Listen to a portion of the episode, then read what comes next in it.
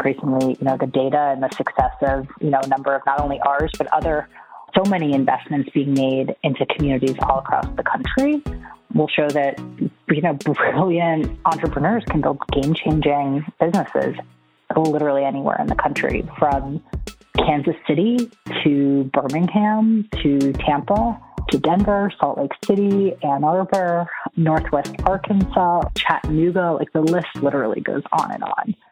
Howdy, everybody, and welcome back. This is Thinking is Cool, the show where I, Kinsey Grant, journalist, shit poster, and real girl in her 20s, explore the topics that will undoubtedly come to define this generation.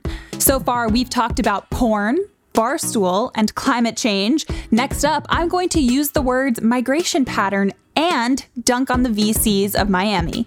Get ready to get deep into the cities of the future and how the ways we move show us more about ourselves than we might expect. We're about to jump in, but before we do that, number one, huge shout out as always to our launch sponsor, HM Bradley. More to come soon. Watch this space. And number two, share this podcast. Share this podcast. Share this podcast. Oh, what was that? It was, it was weird. Um, as always, nothing is off limits. Everything is on the table. Take it anywhere. And remember, thinking is cool, and so are you. It's going to be the biggest boom town in the American scene in uh, 50 years. Yeah, least. I agree. Yeah. Yeah. I think so. Mega boom. Comedy clubs are moving here like crazy. yeah. They're moving here left and right. Do you know what city those two men were talking about in that clip? Do you know who those two men were? Do you know where the next boom town might really be? Chances are you've considered it over the last year. Either that or some evangelist has tried to sell you on the merits of insert any place but New York City or San Francisco here. It's been a period of significant, impactful migration across this country, perhaps making for one of the biggest post pandemic shifts we've seen to date, and one that appears to be sticking around even as we unmask. Usually, I wouldn't care much for geographic trend spotting. But in the case of what we've seen this last year, what with remote work being done from sea to shining sea, I'm absolutely certain that our newfound digitally nomadic tendencies are creating deep marks in our social and cultural history, and that deserves a closer look. Now that tons of new jobs in our very much services based economy can be done from anywhere, what does the future hold? By the way, that clip from before was from the Joe Rogan experience on Spotify. The more elegant voice was Joe's guest, Elon Musk. They were talking about Austin, Texas, but in all honesty, it could have been anywhere. Austin, Miami, Tulsa, Sacramento. It seems today that any city willing to grab enough attention can earn billing as America's next big boomtown. All it takes is a gregarious mayor, a forgiving tax code, or in the case of Tulsa, the offer of a $10,000 grant for eligible remote workers who commit to living in the city for a year. With many of us now either freed from the shackles of traditional office work or simply past the point of caring, this country is in the midst of a great migration. But are you willing to move to Tulsa for $10,000? Better yet, could you even do it if you wanted to? In understanding the ways certain classes of people in this country have moved over the last year, we've come to see a lot more than a busy future for the Census Bureau. We've come to see that choosing a place to live is also about labor inequality, local governments, housing prices, cultural vibrancy, economic opportunity, and the ways our choices impact all of those things. That's what we're thinking about today. Because where you live impacts a lot more than the letters next to the red pinpoint emoji in your Instagram bio. That's for a lot of reasons, but one of the most important hinges on the concept of economic agglomeration. Imagine me now wearing an Argyle cardigan, horn rimmed glasses, and my hair held into a bun with a number two pencil, because I am now your economics professor. Economic agglomeration centers around the idea that when companies and the economic activity they create are physically clustered close together, businesses can grow more easily. It's like economies of scale and network effects, but for places. There are often major cost savings associated with agglomeration. Think about the ways the cost of production might shrink when, say, suppliers or labor for a specific industry are physically clustered. It's part of why cities become hubs for certain industries finance, automotive production, tech, you name it. Someone with influence decided to put down roots, and the rest of their industry came a callin'. Here's one great example Hollywood. Producers, directors, stage managers, and their physical workspaces are all close to one another, making it easy to move from project to project without having to tear down structures or move cities. Historically, agglomeration has been an integral part of how cities increase in size and in population. But the more I think about agglomeration in the year of our Lord 2021, the more I wonder what comes next now that we've proven the economy won't fall apart if some of us work from bed? How might that change the way we cluster? I'm sure you've wondered the same. Because lately, remote work has made it feel like we're clustering not based on what we do to contribute to the economy, but instead on whatever vibe we feel we're most missing in our lives. I could write and record this script from literally anywhere, but I choose to do it in arguably one of the world's most expensive cities because I like the way this city makes me feel. My audio engineer, Anthony, is in Nashville. My co founder and sometimes editor, Josh, is in New York, but he spent most of the early thinking is cool days in Miami. All of you, my audience, are as far flung as could be. Now that we're used to business happening remotely, we're theoretically able to do business wherever the hell we want. And yet, I just signed a year long lease in New York City where I'm a solid seven.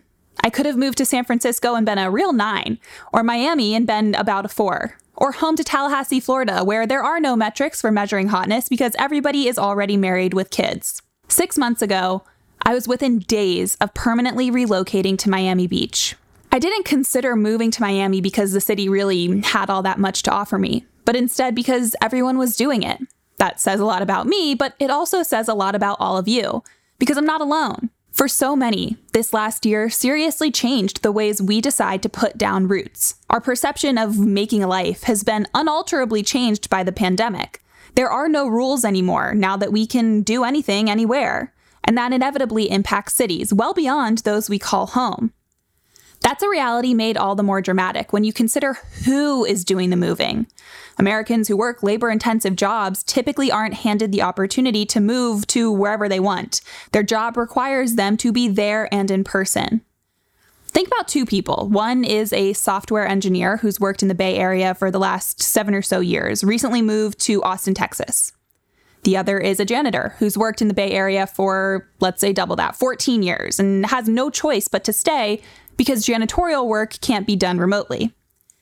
The engineer makes more money than the janitor. The engineer takes that money to Austin, where they now live and pay taxes. That money has a ripple effect. Where high income talent goes, money goes. And that changes the patterns of the economy and our culture, perhaps irrevocably. That's why we're having this conversation. That's why this matters. Most of us care in some way about the communities we call home. It's perfectly fine to choose a new one if you can, but we have to ensure that those decisions are made consciously, that we focus on what matters. Now, as far as I can tell, there are a handful of cities currently vying for that designation as the center of economic gravity here in the US New York, San Francisco, Austin, and Miami. I know LA and Chicago matter, but people are always moving in and out of LA, and Chicago is Chicago. So we have our four cities New York, San Francisco, Austin, and Miami. Each of the four has something, but none have it all. There's proximity, livability, culture, hype. There's income taxes and school districts and good food. There's something for everyone, but never everything for anyone. So today, here's what we're going to do.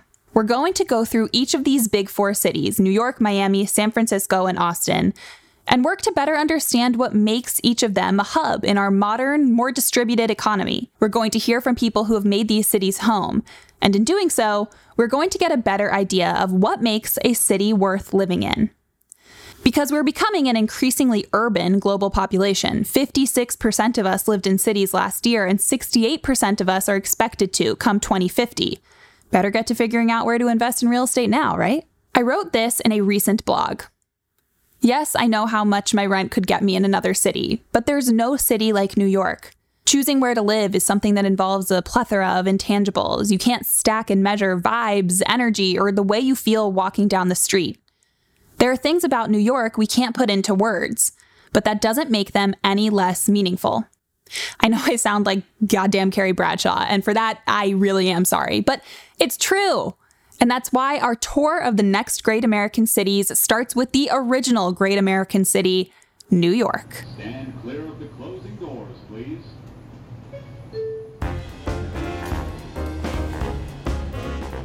Let's get it over with now. The cost of living in New York is astronomical. It's the most expensive city in the US, and the average rent for an apartment in Manhattan is almost three times the national average. But they don't have Joe's Pizza anywhere else, so who's really winning? That said, people who live in New York do tend to bring home higher incomes on average than the rest of the country, and the rent clearly hasn't been all that prohibitive for them or the roughly 220,000 businesses that call this city home. Which, by the way, are more than just bodegas and bulge bracket banks. Tech has increasingly invested in New York. For example, Facebook recently leased enough new office space in Manhattan to roughly triple its local New York City workforce. Apple also just expanded in New York, and Google and Amazon are putting together corporate campuses in the city like it's going out of style. I mean, Google basically owns all of Chelsea Market at this point. Tech isn't everything though. If LA is for hot people, San Francisco is for smart people, and Austin is for granola people, New York is for rich people. And they come from every industry.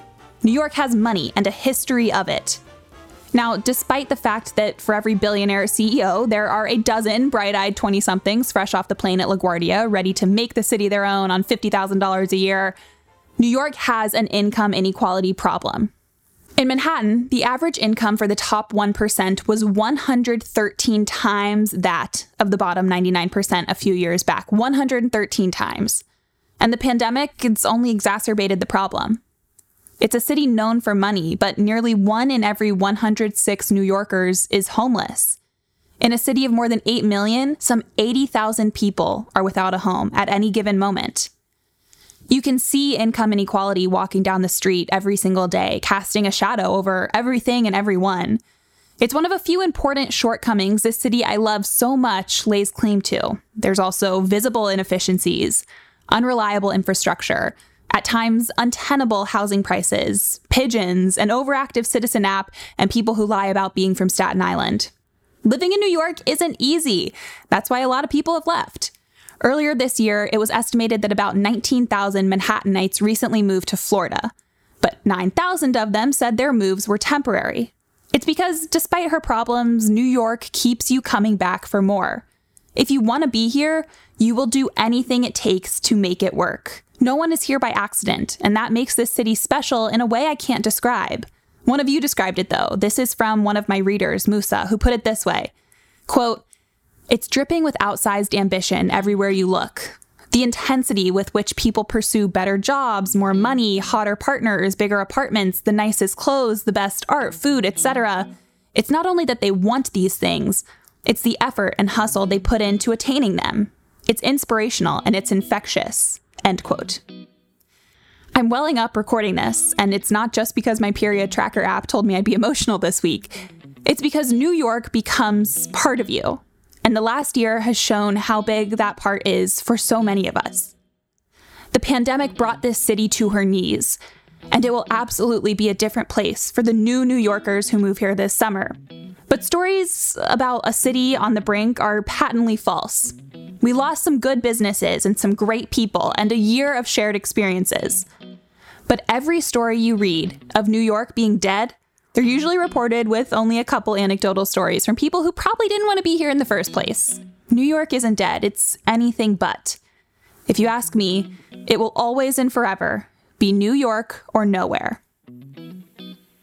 Well, maybe not according to Twitter. After this quick break to hear from our friends at HM Bradley, we are talking about the city we all love to love as much as we love to hate Miami. Imagine if your hinge profile was only full of men wearing flip flip flops. Just a never ending sea of sameness and sweaty feet. It's my literal hell. But that's what the world of banking is kind of like today a whole lot of the same, and very little that's actually suited to you. Not with HM Bradley, our exclusive launch sponsor. Their savings tiers are automatically adjusted based on your saving behavior, making swiping right a no brainer. HM Bradley makes it super easy to know how much you're saving, and their savings tiers reward you based on your savings habits every three months. So if you saved a ton last winter, you'd be earning a lot more right now. And if you're saving a lot right now, let's just say the summer will be pretty hot. Remember last week when we talked about annual percentage yields? Savings tiers make those rates possible. The more deposits you save, the higher APY you can earn, up to 3% APY to be exact. If you use my link to sign up for an HM Bradley deposit account, you'll automatically get HM Bradley's highest rate as soon as your first direct deposit arrives. Again, that's 3% APY on deposits of up to $100,000 for up to three months. Keep listening for that link and go sign up. It's as simple as that. All you have to do is connect your direct deposit and start making your money work for you. With HM Bradley, I'm on the way to a smarter, savvier, savior? Savior word? A savior summer. Sign up for your HM Bradley account with my link at hmb.to slash thinking is cool and get rewarded for the smart decisions you make. You've earned it. Banking services are provided by Hatch Bank, an FDIC member, meaning your deposit account is insured up to $250,000 per depositor. Check the show notes for more information.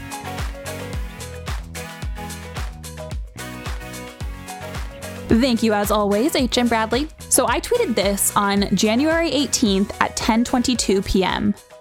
Quote: Love quoting my own Twitter. As I found myself ferociously searching for a Miami Airbnb for the entire month of February, I couldn't help but wonder, is Twitter making all of my decisions for me? The answer was yes, at least on January 18th at 10:22 p.m. Within a month, I was in Miami, staying at Josh's mom's apartment and seriously considering moving there. Guess that's what happens when you leave New York during the worst snowstorm of the winter to land at a balmy 75 degrees in South Florida. I felt a sincere, creeping sense of FOMO about Miami for most of the last winter. I read the Think Boy pieces about everyone moving there. I saw the founders and tech entrepreneurs and hot people booking indefinite stays in Miami, and I thought, I gotta go. That's where the action is. Like they usually are, Tom Brady and Gisele Bündchen were on the same page. They bought a $17 million property in Miami Beach. Jared Kushner and Ivanka Trump reportedly spent $30 million on a lot nearby, and it seemed every tech, marketing, or finance guy I knew was signing a six month lease in Brickell. Corporations have bought in too. Seemingly in one fell swoop, Miami was in every business news headline. Elliott Management announced plans to move its headquarters to South Florida. Blackstone announced plans to open an office there, and Goldman reportedly mulled relocating part of its asset management operations there as well. Famously, high impact VCs like Keith Rabois hauled ass from San Francisco to Miami. There were reports earlier this year that more than 200 venture capitalists from Silicon Valley and New York recently moved to Miami. So, what drew them in? Well, you know what they say about Florida it's God's waiting room. I mean, it's a great state to retire rich in.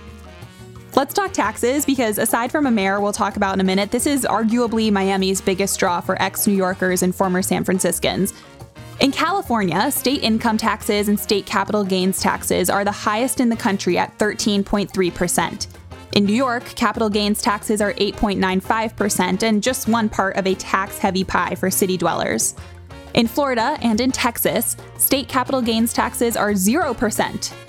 If you're rich and getting richer, as the rich tend to do, that makes the humid heat worth it. Miami also has hype, which counts for something. Here's Maya Bakai, a new friend who works at 35 Ventures and recently moved to Miami after years in New York.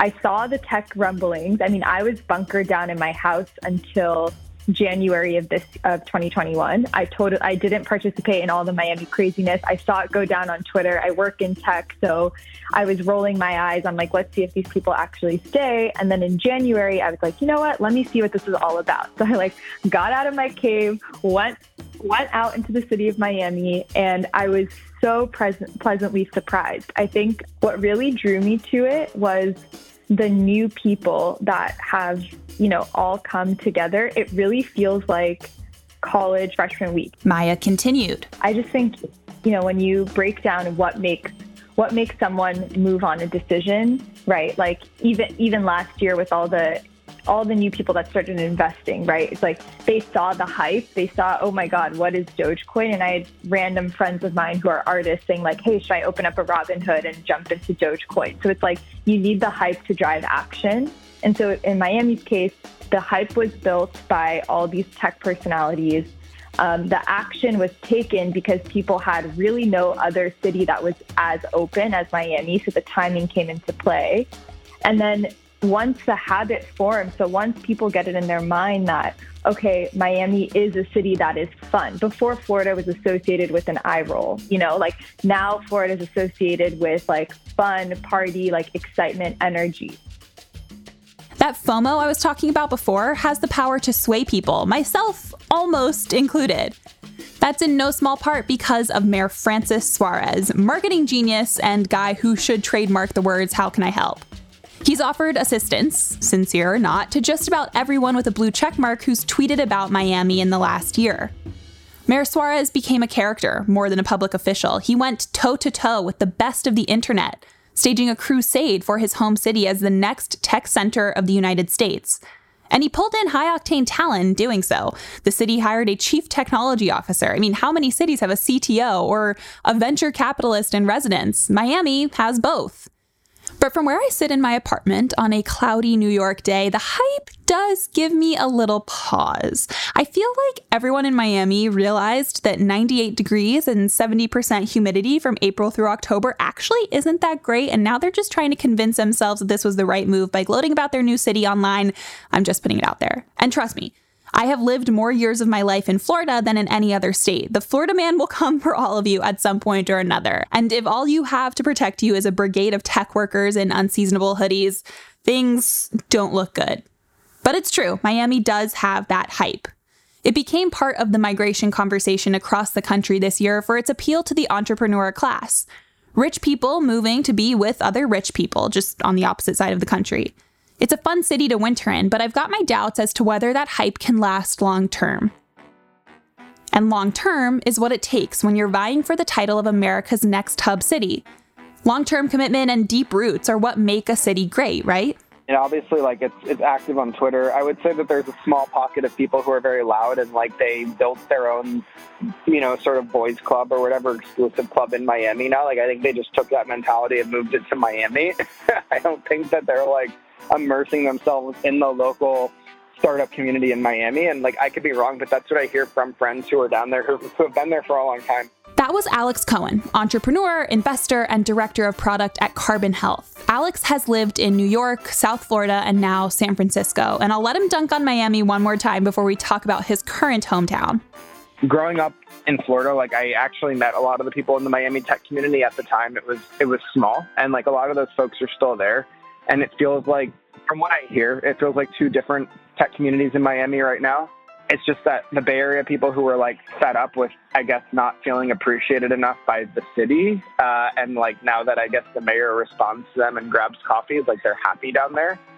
As far as I can tell, San Francisco and the Bay Area are the focal point of any story about any tech exodus these days. If we're to believe the headlines, talent is leaving San Francisco in droves. How could a city be the center of gravity for the world's most important industry one year and a ghost town the next? Seems to have a lot to do with local government and its chronic inaction. But SF politics is like really broken. I think, you know, well, I think actually beyond that, the biggest thing that dri- that's driving people out is just like the crime. It is pretty bad in SF. Like you can't really park your car without it getting broken into if you leave something out. And I think um, you know, there's there's a, like California is notoriously bad for homeless population and, and sort of like the feeling that the city or the state's just not doing enough to fix it. And I think that was kind of the that was a big driver versus like I think people can get over the high taxes and can get over like, you know, anti-progressive policies. It's San Francisco's biggest shortcoming, from what my interviews have shown me. The city can't seem to keep up with the breakneck pace at which the companies that made it famous are evolving move fast and break things doesn't work quite as well at City Hall. But despite that, certainly one of its biggest downfalls, San Francisco isn't a city teetering on the brink of collapse. Here's Alex again.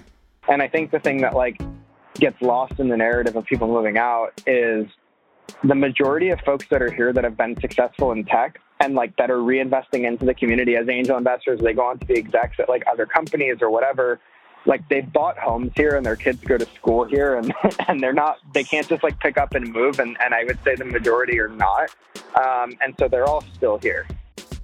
Alex's perspective is anecdotal and fair, but for good measure, the numbers are worth consideration. San Francisco and nearby San Jose are some of the country's priciest housing markets, and permanent moves in those places far outpaced national averages recently. We're talking some 20% permanent move rates compared to 3% nationally. That doesn't seem like a one off thing. Seems to me like a broader trend indicative of the ways the Bay Area is evolving in a post COVID, remote enabled tech world. Perhaps the rank and file have fled to greener pastures with less auto theft, but has everyone? Not so clear. At least, not yet. And many of them might be participating in a little good old fashioned urban sprawl. Because if you want to make the right connections, hire the right talent, and buy the right virtual reality startup, San Francisco is the place to do it. The city has proximity, and specifically proximity to smart people. It's agglomeration, like we talked about earlier, in action. It's also what created the companies we now revere. What would Apple, Google, Facebook be without the Bay Area? What would the scene in the social network be like when Eduardo comes to San Francisco for the 1 million members party without San Francisco? We'd have no Sand Hill Road, no VC bro jokes, no Silicon Valley on HBO. San Francisco and the Bay Area have contributed endlessly to the formation of our modern economy. And it's a pity that some of the loudest in the room are leaving because Miami's a little warmer and the mayor tweets a little more. Here's how the San Francisco Chronicle, my new favorite petty newspaper, put it. Quote, there are plenty of ways to leave a party. You can quietly say your thanks and goodbyes and be on your way. You can stay a while to help clean up, or you can be a real jerk about it by stomping off and complaining that it was a terrible party anyway, even though you drank more than your share of cocktails, scarfed down the fancy food, and manspread on the couch. End quote. Is that what the Keith Rabois and Elon Musks of the world will do with Miami and Austin when they've sucked those cities dry? Suppose we have no choice but to find out. The drama is playing out as we speak in Austin, Texas, a city that even those of us who've never been know to be distinctly weird. It's in the city's DNA to keep Austin weird. But can it do so with an influx of coastal elites hoping for better work life balance and more lake days? In an attempt to figure that out, I called Jim DeCicco. He's the co founder and CEO of Super Coffee, a bottled coffee brand that's recently taken off all over this country. Now, Jim lived in New York for four years before moving to Austin last fall, and he quoted Matthew McConaughey in our interview, so you know he's a real Austin local now. Jim told me that Austin feels like New York, and that anyone who's been there for six months feels like a local. Perhaps it's that Southern hospitality, or perhaps it's the steady stream of new talent flowing into Austin that's making it hard to feel like the new kid for long. Here's Jim on why he moved. Austin is a place that I'd only been once before, um, and it was attractive for a lot of reasons. You know, I'm, I'm big into outdoor activities, big into fitness, and, and, Austin checks both of those boxes. Texas has like a big outdoor scene, which is is like something I wanted to explore. Um, and then I think the the biggest driver for me to to Austin was uh, the like the bustling entrepreneurial scene. People are saying like Austin's becoming the next Silicon Valley, but I think I think that's right. Except it's not just tech. You know, they have a great food and beverage startup scene down here. Uh, great real estate scene. Like there's a lot of cool marketing agencies. There's not many financial institutions, which I think that's what I wasn't liking about New York was like that Wall Street hustle. Austin has livability, it has lifestyle, it has things to do that aren't work or sit on questionably green grass in a park and leave with a weird rash. It also has the stamp of approval from one of the first voices you heard in this episode, notorious California hater Elon Musk. Musk recently traded LA for Austin to build a $1 billion Cybertruck factory. There's also Larry Ellison, who said he's moving his Oracle headquarters to Austin from Silicon Valley. And there's Dropbox's CEO, Drew Houston, who apparently is doing the same thing. And there are the countless young people following their leads. I have no fewer than three friends who have made the permanent move to Austin this year. I see their Instagram stories on Lake Travis every weekend, and I feel a twinge of jealousy. I see them getting dogs and houses and taking hikes, and I look around the small rectangular room that I call office, living area, kitchen, gym, and I think a little longer about getting hair extensions and moving to the Lone Star State. But then I don't. And I couldn't pull the trigger on Miami. And I never even thought about moving to San Francisco. New York is my home, and it's going to stay that way. Same for Alex in San Francisco and Jim in Austin. Here's the biggest flaw in that thinking I, like many young people, don't see much of a world outside my own three block radius here in Greenwich Village. New York is my center of gravity. I've committed to it body, soul, and obscene monthly rent check. My money is made and spent here. Any economic opportunity I'm capable of engendering happens in New York City. But what if we could spread that economic opportunity across the country?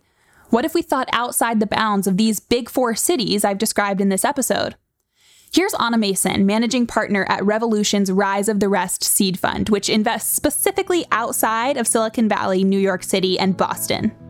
I often say that um, you know, from a venture perspective, we see opportunity first through the lens of geography.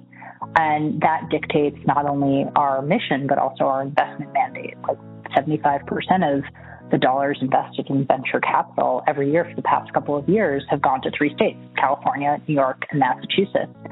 And we believe, and we think increasingly, you know, the data and the success of, you know, a number of not only ours, but other um, so many investments being made into communities all across the country will show that you know brilliant entrepreneurs can build game-changing businesses literally anywhere in the country, from Kansas City to Birmingham to Tampa to Denver, Salt Lake City, Ann Arbor, Northwest Arkansas, Chattanooga. Like the list literally goes on and on. So it's been fascinating, disconcerting, heartening, exciting, like sort of all of the emotions I think bubbled up into one to see this groundswell unfolding in the aftermath of COVID and, and you know, the pandemic, not start, you know, not just around uh, where dollars are flowing, but where people are moving and how talent is redistributing in what feels like really seismic ways. When talent and money flow everywhere instead of just to the coasts of our country, we create an economy that works better. We are on the precipice of something really great. Imagine if every city could create the innovation and opportunity that the Bay Area or that New York has. I say New York or nowhere, but that's kind of a shitty attitude. It has to be New York and everywhere. New York and everywhere, though, comes with a caveat. Where we go is core to who we are, and vice versa. In all of this, there lies one major danger hypocrisy. If you're a progressive who moved to Austin and you're not speaking up about your new governor's barbaric policies on women's health care, you are a hypocrite. If you move to Miami and you're not actively trying to ensure that the immigrant neighborhoods that have contributed to Miami's vast cultural diversity are taken care of just as equally as south of Fifth and Key Biscayne and Indian Creek Island, you're a hypocrite. If you took issue with San Francisco, the city that offered you world class tech talent and access to ungodly amounts of money, and instead of using your privilege to do something about what's broken, you just move to another city to eventually leech the same way there, you're a hypocrite. If you live in New York City and you're not supporting logical post pandemic efforts to expand affordable housing so that everyone can live happily and healthily here, you're a hypocrite. Where we live becomes part of who we are, but we should become part of that place too. In my recent blog, I asked this digital community what you think of your physical city and what it says about you, and the answers were inspiring. You said things like it shows grit, determination, creativity, generosity, ingenuity, and you're right. The place you call home says a great deal about you, and you need to make sure that it's saying the right things. In my last episode about climate change, I talked quite a lot about the necessity of both talking and voting to accomplish change for the better. All politics is local, and efforts to achieve change should start at home. Failing to ensure your city is made to be more equitable, more opportunistic, more diverse, that's a huge failure, and it lies with us, not the mayor or the city council or the CTO. Moving because you're bored is like having a kid to save your marriage. It's really, really profoundly stupid. Move to find opportunity. Move to build a better life. But don't move to be where it's warmer and not do anything to make your new city truly better. Our sense of place gives us so much. We ought to give back every now and then. We have the power to do that.